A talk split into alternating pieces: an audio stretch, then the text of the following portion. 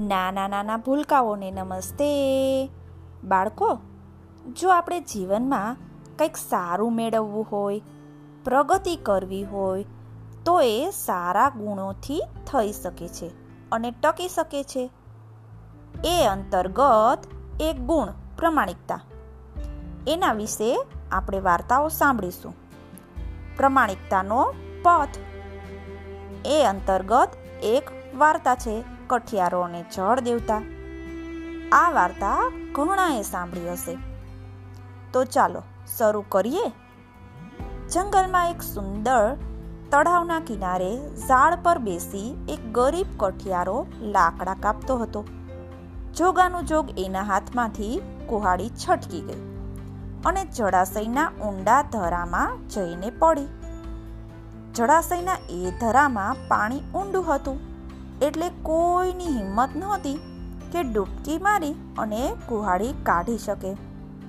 ગરીબ કઠિયારો તો કુહાડી આમ ગુમાવી બેસવાથી સાવ નિરાશ થઈ અને જળાશયના કિનારે બેઠો.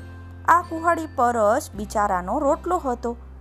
એ તો પોક મૂકીને રડવા લાગ્યો. આ જળાશયમાં જળ દેવતાનો વાસ હતો. એમના કાને ગરીબ કઠિયારાના રડવાનો અવાજ પહોંચ્યો. એમને કઠિયારાની દયા આવી અને જળમાંથી બહાર આવી એને પૂછવા લાગ્યા, કેમ ભાઈ શું કામ રડે છે? કઠિયારાએ પોતાની વાત કહી. જળ દેવતા બોલ્યા, એમાં રડે છે શું કામ? જો હું હમણાં જળમાં ડૂબકી મારી આવું છું, પરંતુ આ પાણીમાં કેટલાયની કુહાડીઓ પડી હશે?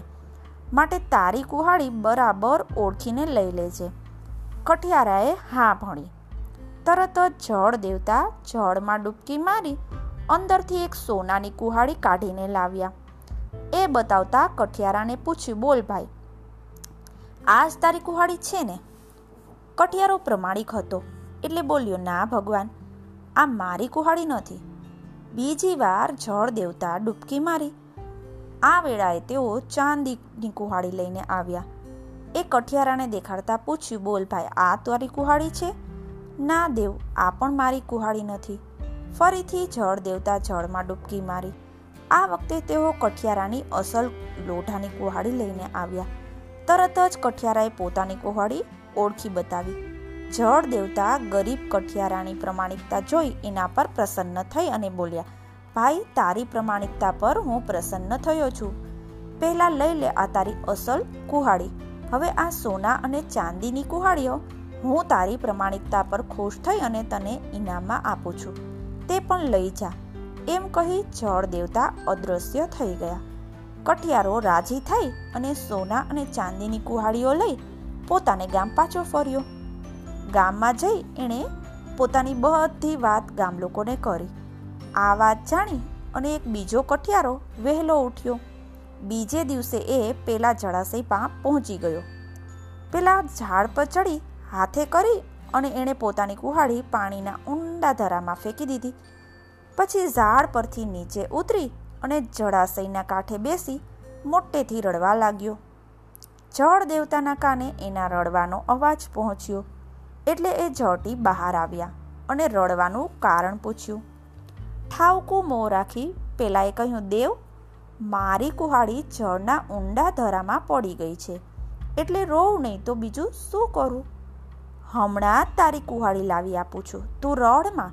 એમ કહી જળ દેવતાએ જળમાં ડૂબકી મારી. તેઓ સોનાની કુહાડી સાથે બહાર આવ્યા. આ કુહાડી કઠિયારને બતાવતા બોલ્યા, બોલ, ભાઈ, આ તારી કુહાડી છે? સોનાની કુહાડી જોઈ કઠિયારાનું મન એકદમ લલચાઈ ગયું. સોનાના ચળકતા પીળા પ્રકાશમાં તેની આંખો અંજાઈ ગઈ. હા, મહારાજ, આ જ મારી કુહાડી છે. કહી અધીરાઈથી એ જળ દેવતાના હાથમાં રહેલી સોનાની કુહાડી ઝૂંટવવા ગયો. આ અપ્રમાણિક કઠિયારાને જળ દેવતા ઓળખ્યા વગર રહે ખરી?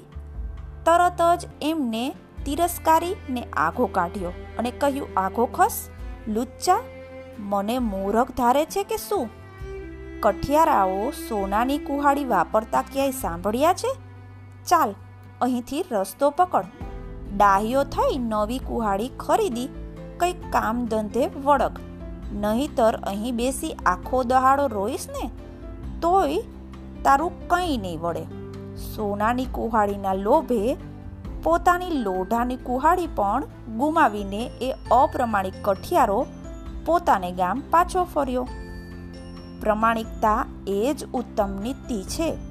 હવે બાળકો, આપણે પ્રમાણિક હશું ને? તો ઇનામ મેળવી શકીશું અને અપ્રમાણિકતાથી આપણી પાસે જે હશે ને, તે પણ ગુમાવી બેસશું. એ અંતર્ગત જ એક બીજી વાર્તા છે, સરપંચનો ન્યાય.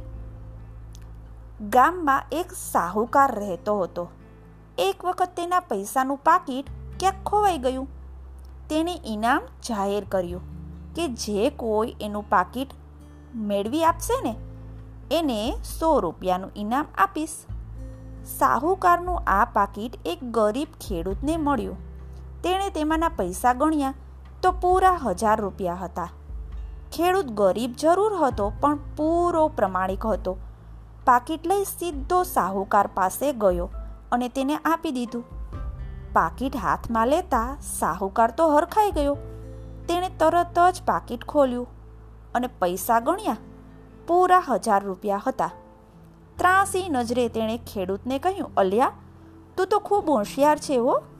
આ પાકીટમાંથી તે તારા ઇનામના સો રૂપિયા પહેલેથી જ લઈ લીધા છે. ખેડૂત ગુસ્સે થઈને બોલ્યો, તમે શું કહેવા માંગો છો શેઠજી? સાહુકારે કહ્યું, એ જ કે આ પાકીટમાં પૂરા અગિયારસો રૂપિયા હતા, પણ હવે તેમાં હજાર રૂપિયા જ છે. એટલે કે તે આમાંથી તારા ઇનામના સો રૂપિયા પહેલેથી જ લઈ લીધા છે. ખેડૂત બોલ્યો, ના જી. મેં આમાંથી એક રાતી પાઈ પણ લીધી નથી. એમ હોય ને તો ચાલો, ગામના સરપંચ પાસે આ શંકાનું નિવારણ કરાવીએ. તેઓ બંને સરપંચ પાસે પહોંચ્યા. સરપંચે પહેલા સાહુકારની પછી ખેડૂતની વાત ધ્યાનથી સાંભળી. સરપંચ મનમાં સમજી ગયો કે સાહુકાર ખોટું બોલે છે. સરપંચે સાહુકારને પૂછ્યું, તમને ચોક્કસ ખાતરી છે કે આ પાકીટમાં અગિયારસો રૂપિયા જ હતા? સાહુકારે કહ્યું, હા, સરપંચજી, પૂરા અગિયારસો રૂપિયા હતા. પછી સરપંચે ખૂબ શાંતિથી કહ્યું, તો પછી આ પાકીટ તમારું છે જ નહીં. આમ કહી સરપંચે તે પાકીટ પેલા ખેડૂતને આપી દીધું. ખોટું આચરણ કરવાથી પોતાની પાસે જે હોય ને, તે પણ જાય જ છે. જેમ પેલા કઠિયારાની કુહાડી હતી, એ પોતાની કુહાડી પણ એ ગુમાવી બેઠો. એવી જ રીતે આ સાહુકાર પણ પોતાના પૈસા ગુમાવી બેઠો. એટલા માટે જો આપણે પ્રમાણિકતા કેળવીએ ને, એ ગુણમાં જ એટલી શક્તિ હોય છે ને, એનાથી જ આપણી પ્રગતિ થઈ શકે છે. આ અંતર્ગત બીજી વાર્તાઓ પણ છે. એ તમને આવતી વખતે સંભળાવીશ. બાય!